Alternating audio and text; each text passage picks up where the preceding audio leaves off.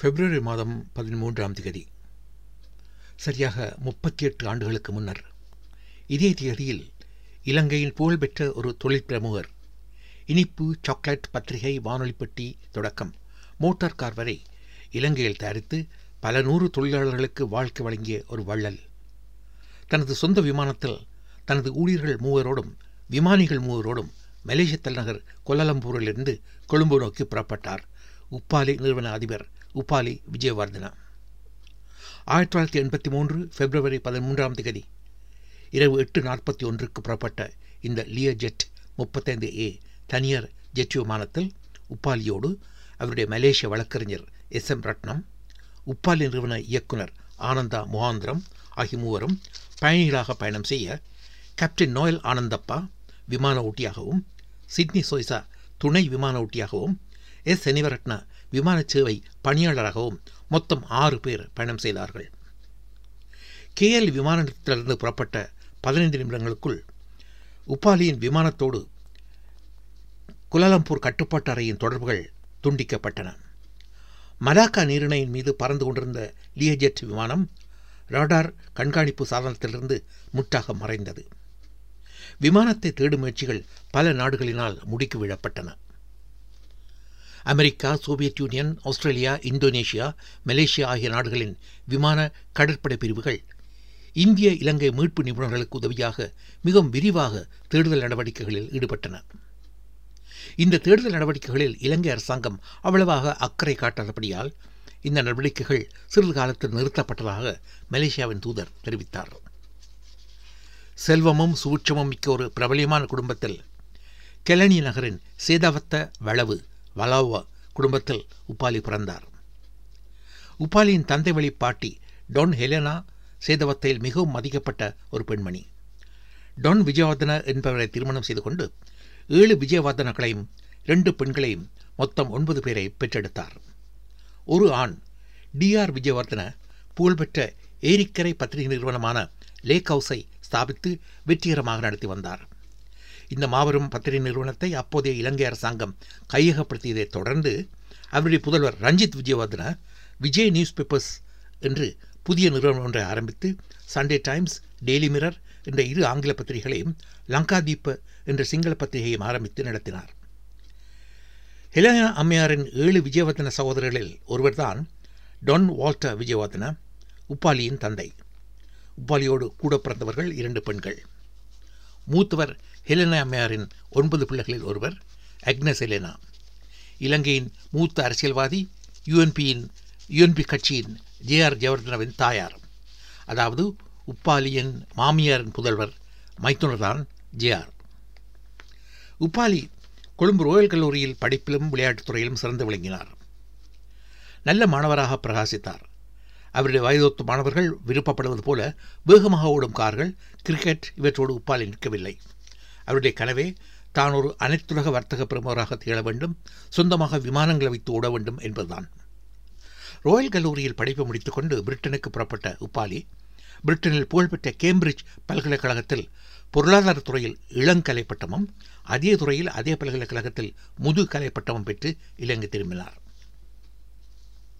இலங்கையில் லீவோ பிரதர்ஸ் நிறுவனத்தில் நிர்வாக பயிற்சியாளராக சேர்ந்த உப்பாலி அந்த நிறுவனத்தின் தலைவரோடு ஏற்பட்ட கருத்து வேறுபாட்டினால் அங்கிருந்து வெளியேறி உப்பாலி குரூப் ஆஃப் கம்பெனிஸ் என்ற அமைப்பை உருவாக்கினார்.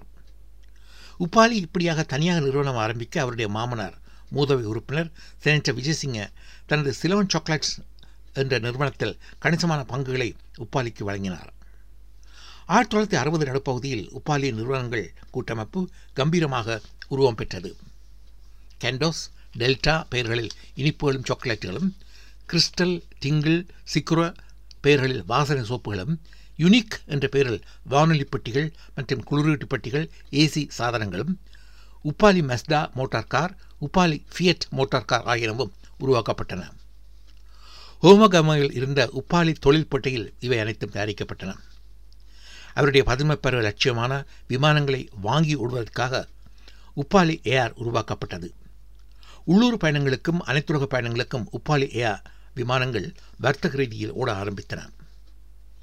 விஜயவாதன குடும்பம் என்றால் அவர்களின் உடம்பிலே ஓடுவது ரத்தம் அல்ல அச்சுமைதான் என்று ஒரு குடும்ப நண்பர் சொன்னது போல உப்பாலி நியூஸ் பேப்பர்ஸ் என்ற நிறுவனத்தை ஆரம்பித்து புகழ்பெற்ற ஐலண்ட் பத்திரிகையும் திவையின என்ற சிங்கள பத்திரிகையும் சித்ரா மித்ரா பெயர்களில் அம்புலி மாமாரா சிறுவர் காமிக் சஞ்சிகைகளையும் வெளியிட்டார் உப்பாலி. ஆயிரத்தி தொள்ளாயிரத்தி எழுபத்தி ஐந்தில் யுஎன்பி தலைவர் ஜே ஆர் ஜெரனவின் மைத்துரர் உப்பாலிக்கும் எஸ்எல்எப்பி ஸ்ரீலங்கா சுதந்திர கட்சி தலைவி சிரிமாவோவின் மருமகள் அதாவது சகோதரர் டாக்டர் சிவாலி ரத்வதையின் புதல்வர் லக்மணிக்கும் கோலாகலமாக திருமணம் நடத்தப்பட்டது. பான்ஸ் ரத்வத்த ஜெனரல் சேபால அட்டிகல ஆகியோரின் உறவினரான லக்மினியை மனம் புரிந்து புகழும் பெருமை மிக்க ரத்வத்த குடும்பத்தின் மாப்பிள்ளையானார் உப்பாலி. உப்பாலியும் அவருடைய பாட்டியும் மாமா உறவினரும் கெலனிய புத்த கோவிலை தமது குலதெய்வம் கோவிலாக கருதி வணங்கி வந்தார்கள். உப்பாலி விஜயவர்தன கெலிய ராஜமகாவிகார என்ற இந்த பெரிய ஆலயத்தின் வாசநாயக்க நிலமாயாகவும் திகழ்ந்தார். அது மட்டுமல்ல தனது உற்பத்தியில் எதுவாக இருந்தாலும் முதற் தொகுதியிலிருந்து முதலாவது உற்பத்தி பொருளை கண்டோஸ் டெல்டா சாக்லேட்டுகள் கிறிஸ்டல் வாகன சோப்பு வாசனை சோப்புகள் உப்பாலி ஏசி குளிரூட்டுகள் உற்பத்தி செய்யப்பட்டு சந்தையில் விற்கப்பட முன்னர் முதலாவது உற்பத்தி கெலனிய புத்தவிகாரைக்கு அனுப்பப்பட்டது. இதன்படி உப்பாலியின் மேஸ்டா கார் உற்பத்தியானதும் முதலாவது வண்டி கெலனிய ரஜமகாவிகாரைக்கு வழங்கப்பட்டது. குதிரைகள் வளர்த்து பந்தயங்களில் ஓடுவிடுவதும் உப்பாலியின் விருப்பம்.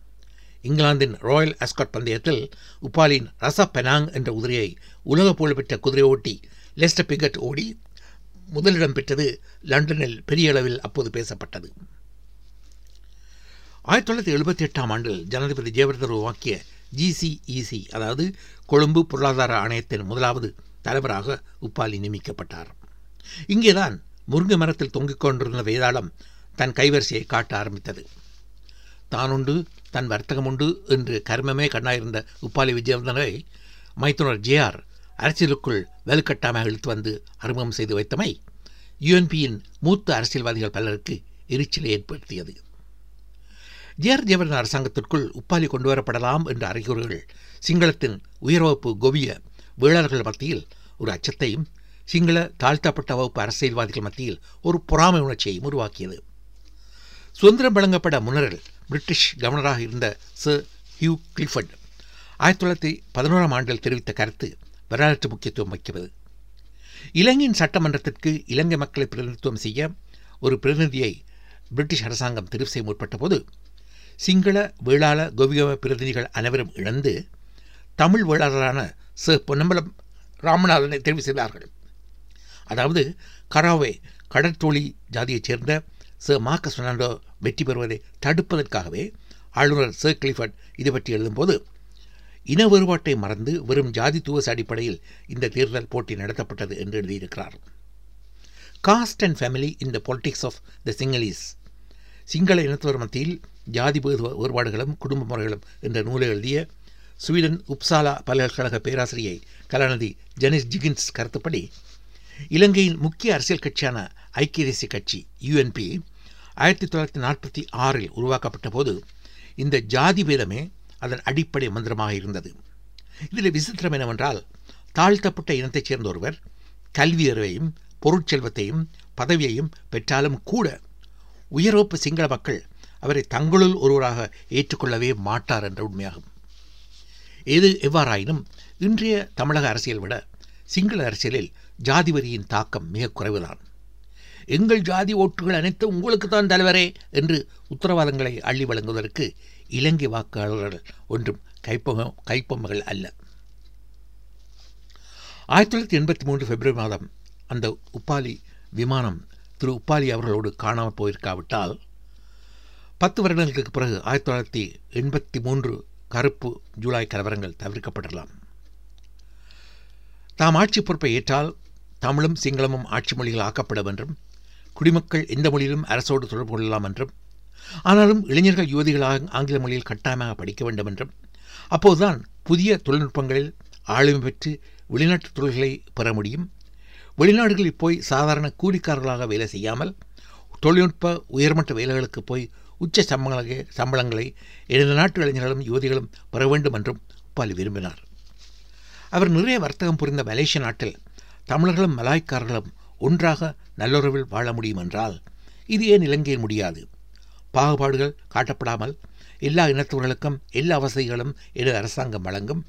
இளைஞர்கள் யுவதிகள் கைகளில் செல்வம் கொளிக்கும் போது இனவரி இனத்துவேஷம் ஓடி ஒளிந்து கொள்ளும். மலேசியாவை போல சிங்கப்பூரை போல. என்று ஒரு பேட்டியிலே உப்பாகி உப்பாலி கூறியிருக்கிறார். ஆனால் இலங்கை தமிழர்களும் சிங்களவர்களுமாகிய நாங்கள்தான் துரதிருஷ்டம் பிடித்தவர்களாயிட்டே.